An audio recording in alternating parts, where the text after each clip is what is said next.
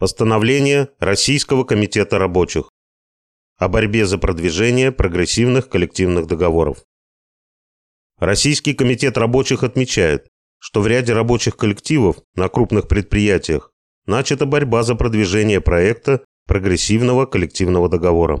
Борьба ведется в соответствии с постановлением РКР от 20 марта 2021 года о выдвижении требований к работодателю о принятии проекта коллективного договора, составленного работниками.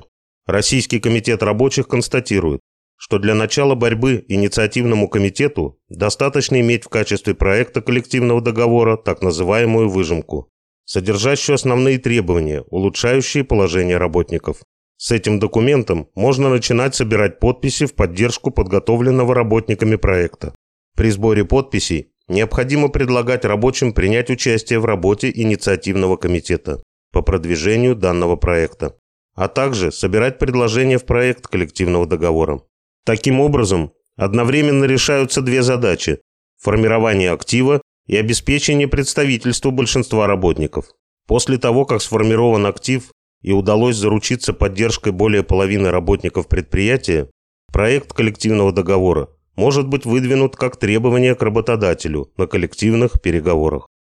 Только заключение прогрессивного коллективного договора в интересах работников и постоянный контроль коллектива за его выполнением может обеспечить стабильное улучшение положения работников. Нижний Новгород, 6 ноября 2023 года.